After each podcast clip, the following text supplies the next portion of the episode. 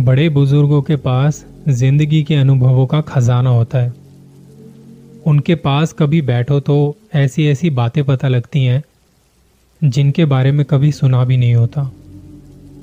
मेरी दादी भी उन्हीं लोगों में से एक हैं, जिनके पास ऐसे अनगिनत किस्से हैं, अनगिनत एक्सपीरियंस हैं पैरानॉर्मल एक्सपीरियंस कुछ रोंगटे खड़े कर देते हैं तो कुछ एक सबक की तरह होते हैं, सीख दे जाते हैं। आज के एपिसोड में तीन कहानियों के बारे में बात करेंगे। जो हाल ही में मुझे सुनने को मिली थी जब मैं उनके साथ बैठा था अपनी दादी के साथ। उनका रोल हमेशा से मेरी लाइफ में सबसे इंपॉर्टेंट रहा है। हमेशा कुछ ना कुछ सिखाती हैं मुझे। जब मेरी दादी माँ छोटी थी, जहाँ वो रहती थी, उनके घर के पास एक औरत थी और वो औरत पेट से थी। उस ज़माने में टॉयलेट्स वगैरह नहीं होते थे, जैसा कि आप सब जानते हैं। किसी किसी घर में होता था तो होता था, वरना तो लोग खेतों में या फिर बाहर ही करते थे। तो ये औरत जो थी, वो सुबह उठी, सर्दियों का टाइम था, थोड़ी धुंध भी छाई हुई थी। पाँच बजे के आसपास अंधेरा ही था। अब यहाँ कुछ औरतों ने अपना टाइम बनाया हुआ था, कि सुबह इस वक्त हम सब मिलके साथ में जाए करेंगी। अब इस औरत को प्रेशर आ रहा था। प्रेग्नेंट वैसे ही थी। तो समझ ना आए कि वेट करूँ या अकेली चली जाऊँ। थोड़ी देर में उसने सोचा कि वेट करने से तो अच्छा है अकेली चली जाती हूँ, क्योंकि प्रेशर ज़्यादा था। वो घर से निकलती है और खेत थोड़ी दूरी पर था जहाँ ये लोग जाते थे। वो जाके वहाँ एक जगह देखती है और बैठ जाती है। बैठे बैठे उसे रियलाइज़ होता है कि जल्दबाजी में वो अपने साथ कुछ नहीं लेके आई है। ना कोई पानी की बोतल, ना कोई अखबार। अब ऐसे में वापस भी नहीं जा सकती। तो वो औरत यहाँ वहाँ देखती है, उसे कुछ घास फूस दिखाई देती है, उससे साफ़ वगैरह करके अपने पीछे की तरफ़ फेंक देती है उस घास फूस को, जो भी था। घर जब लौटती है तो सबसे पहले हाथ वगैरह धोती है। और फिर जाके सो जाती है। बाकी सब भी सो रहे थे। इसके बाद ये औरत जब सुबह उठती है तो घर वाले क्या देखते हैं कि ये कुछ बदली बदली सी लग रही है। घर के एक कोने में घुटनों को मोड़ के उस पर अपना सर रख के बस सामने ही देख रही है। उसकी आवाज़ में एक गुर्राहट झलक रही थी। उससे कोई भी कुछ पूछ रहा था तो उसे बड़े अजीब तरीके से, उल्टे तरीके से जवाब दे रही थी। अलग सा बिहेव कर रही थी उनके साथ। उसका एक छोटा सा बच्चा भी था। जब वो उसके पास आए, कुछ खाने को मांगे तो उस पर झपट रही थी। जैसे मानो इसे खाई जाएगी। ये सब थोड़ी देर तो यूँ ही चलता रहा। फिर वो खुद उठी और घर वालों को लगा कि हाँ अब सब सही है। पर जब वो उठती है तो सारा सामान यहाँ वहाँ फेंकने लगती है। घर को तहस नहस करने लगती है। किसी को कुछ समझ नहीं आ रहा था कि बात क्या है। तब घर के एक बुज़ुर्ग व्यक्ति ने ये सब देखते हुए कहा कि कहीं ऐसा तो नहीं इसके ऊपर कुछ साया या कोई ऊपरी हवा चढ़ गई हो? ये कहीं गई या आई हो? कुछ ऐसा हुआ हो? पर किसी को कुछ भी नहीं पता था। सुबह जब ये गई थी तो सब सो रहे थे। खैर, वहीं गाँव में एक पुजारी जी थे, जो ये सब काम करते थे। किसी पे कुछ होता था या किसी पे कोई हवा आई होती थी या कुछ चढ़ा होता था तो उसे ठीक कर देते थे। पुजारी जी को बताया गया, वो आए, इस औरत को अपने सामने बैठाया और पूछा, बता तुझे क्या चाहिए? क्यों इसके शरीर पर कब्जा किया हुआ है? तब इस औरत ने घुर्राते हुए बताया, मैं अपने घर में अपने बच्चे के साथ आराम से बैठी थी ये औरत मेरे घर में आई और मेरे घर में गंदगी फैला के चली गई इसने मेरा घर गंदा किया है मैं इसका घर बर्बाद कर दूँगी। छोड़ूँगी नहीं इसे ये सब कहते हुए उसकी आवाज़ और शक्ल बदल चुकी थी। उसका मुँह टेढ़ा हो चुका था। पुजारी जी अपनी कोशिश करते रहे और थोड़ी देर में वो ठीक होने लगी। इस कहानी से मेरी दादी माँ हमें ये बताना चाह रही थी कि आप कहीं अनजान जगह जा रहे हो तो आपको ऐसे काम नहीं करने चाहिए। अगर आप करते भी हैं, अगर कोई गलती हो भी जाए तो उनसे अपने किए के लिए माफ़ी भी मांगिए आज की दूसरी कहानी। ये बात 2021 की है, जब कोविड अपनी पीक पर था। मैं दिल्ली में रहता हूँ। उस वक्त मैं कोविड पॉजिटिव हो चुका था। लेकिन चीज़ें इतनी भी खतरनाक नहीं थी, तब तक, जब तक मेरी दादी को कुछ नहीं हुआ था। वो छियासी साल की हैं। और इस एज में कोविड होना बड़े खतरे की बात है। फ़र्स्ट वीक में तो कुछ नहीं होता, पर सेकेंड वीक में हालत ख़राब होनी शुरू हो जाती है। हमने डॉक्टर से कंसल्ट किया और जैसा उन्होंने कहा, सब किया। सारे प्रिकॉशन ले रहे थे, दवाइयाँ टाइम से ले रहे थे, पर थोड़े टाइम में उनकी तबीयत ज़्यादा ख़राब होनी शुरू हो गई। उनके घुटनों में दर्द रहता था। ठीक से चल फिर भी नहीं पाती थी। जब उन्हें कोविड हुआ तो वो बेड से उठ भी नहीं पाती थी। वो सब कुछ बेड पर ही कर देती थी। ये सब तो चल ही रहा था। फिर घर में सबकी दवाइयाँ चलनी शुरू हो गई। सब में फैल चुका था। एक दिन पापा की तबीयत ज़्यादा खराब हुई और उन्हें अस्पताल ले जाना पड़ा। उस वक्त मैं यहाँ घर भी संभाल रहा था और अस्पताल में आना जाना सब मैं ही कर रहा था। मम्मी का बड़ा सपोर्ट था। दादी को सेकेंड वीक चल रहा था। उनकी तबीयत अब ज़्यादा खराब हो गई थी।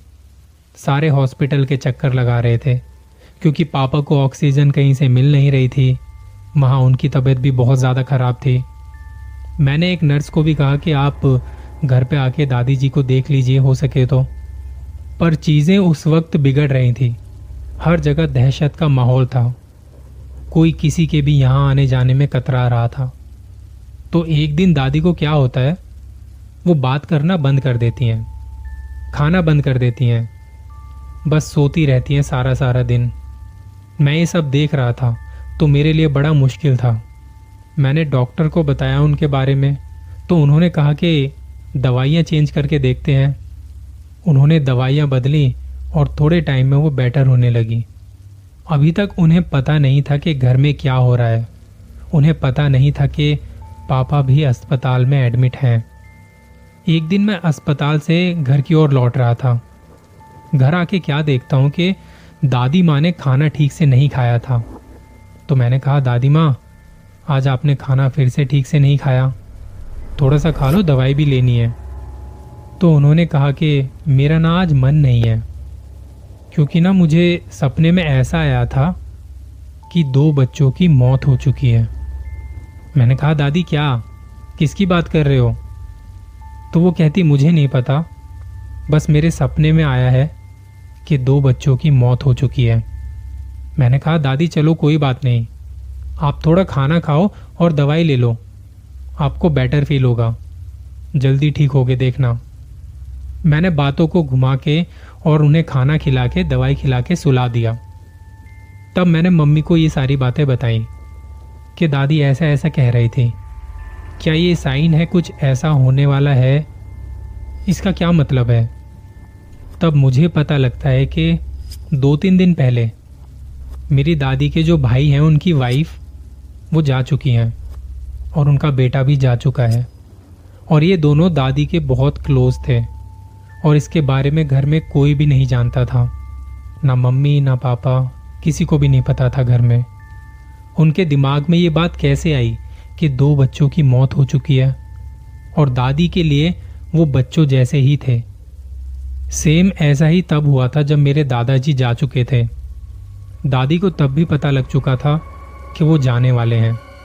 और ना तो वो बीमार थे, ना कुछ, पर फिर भी उन्हें पता लग चुका था। इस कहानी में कोई ज़्यादा हॉरर एलिमेंट तो था नहीं, पर क्या वाकई में कुछ लोग होते हैं जिन्हें इन सब बातों के बारे में पहले से ही पता चल जाता है? अब इसे आप सुपर नेचुरल भी कह सकते हैं, क्योंकि हर किसी के साथ ऐसा नहीं होता। पर मेरी दादी के साथ ऐसा था।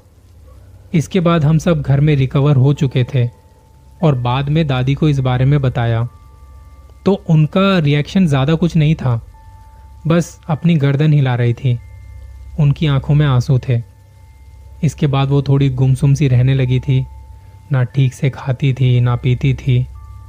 वो वक्त बड़ा मुश्किल था हमारे लिए।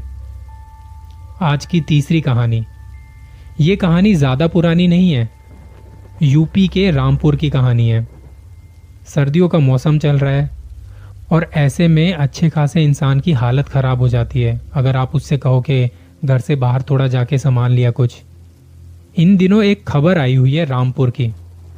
कुछ लोगों के मुताबिक और सीसीटीवी रिकॉर्डिंग के हिसाब से एक लड़की रात को बिना कपड़ों के खुले बालों में मोहल्ले में घूम घूम के लोगों के घरों की बैल बजाती है और जान से मारने की धमकी भी देती है। और मैं आपको पहले ही बता देता हूँ कि ये कहानी बिल्कुल सच्ची कहानी है, क्योंकि इस लड़की की फुटेज मैंने भी देखी थी ट्विटर पर, यूपी पुलिस की वेबसाइट पर। अब कहानी में कितनी सच्चाई है, कितनी नहीं, वो तो पता नहीं। तो हुआ ये सौरभ नाम का एक लड़का अपने घर की तरफ़ जा रहा था रात के वक्त। वो अपने घर के पास में ही एक एमएनसी कंपनी में काम करता था। नाइट शिफ्ट होती थी उसकी और समय लगभग लगभग तीन बजे के आसपास हो रहा था। वो मेन रोड से होता हुआ अपने घर की तरफ़ जाने वाले मोड़ पर मुड़ता है।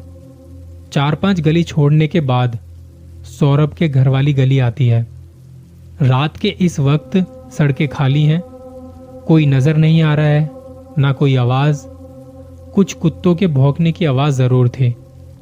जब सौरभ ने अपने घर वाली गली की तरफ़ बाइक मोड़ी तो वो सामने एक घर के बाहर एक लड़की को देख के रुक जाता है। वहाँ स्ट्रीट लाइट से दिखाई दे रहा था। सौरभ देखता है कि एक लड़की किसी के घर की बैल बजा रही है, और उस लड़की के शरीर पर एक भी कपड़ा नहीं है। बाल खुले हुए हैं और वो कुछ चिल्ला रही है। समझ नहीं आ रहा था कि क्या कहना चाहती थी, पर उसके चिल्लाने की आवाज़ सौरभ सुन पा रहा था। उसने अपनी बाइक वापस मोड़ ली और बाहर मेन रोड की तरफ़ आ गया। घर फ़ोन करके पूछा तो माँ ने बताया कि एक लड़की घूम रही है बाहर, जिसने कपड़े नहीं पहने हुए हैं। घंटी बजा रही है घरों की और कह रही है कि जान से मार देगी सबको। कुछ ऐसा डर का माहौल वहाँ बना हुआ था। उसके घर वालों ने पुलिस वालों को फ़ोन लगाया, पर कोई रिस्पॉन्स नहीं आया। इतने में सौरभ पास वाले थाने में जाके ये सब बताता है, और तब एक पुलिस वैन आती है। लेकिन तब तक वो लड़की वहाँ से गायब हो चुकी थी। जब लोगों से पूछताछ की तो उस लड़की के बारे में बताया, पर किसी को कुछ ज़्यादा नहीं पता था। अगले दिन पुलिस वालों ने सीसीटीवी फुटेज देखी तो उसमें एक लड़की दिखी जिसने कपड़े नहीं पहने हैं। और वो बैल बजा रही है घरों की। और थोड़ी देर में देखते ही देखते एक गली में अंधेरे में जाके वो गायब हो जाती है। लोगों को समझ नहीं आ रहा है कि वो कौन है और कहाँ से आती है, कहाँ को जाती है, किसी को कुछ नहीं पता। सब अपनी अपनी समझ के हिसाब से दिमाग लगा रहे थे। कोई कह रहा था कि वो लड़की पागल है, कोई कह रहा था कि ये कोई भूत है, कोई चुड़ैल है। असल में ये सब अभी भी रहस्य बना हुआ है। कि वो लड़की आखिर थी कौन? क्या चाहती थी? मैं अक्सर कहता रहता हूँ, कुछ रहस्य रहस्य बन के ही रह जाते हैं, क्योंकि प्रकृति नहीं चाहती कि आपको उनके बारे में पता चले। अपना ख्याल रखिए, बहुत जल्द मिलता हूँ किसी और कहानी के साथ।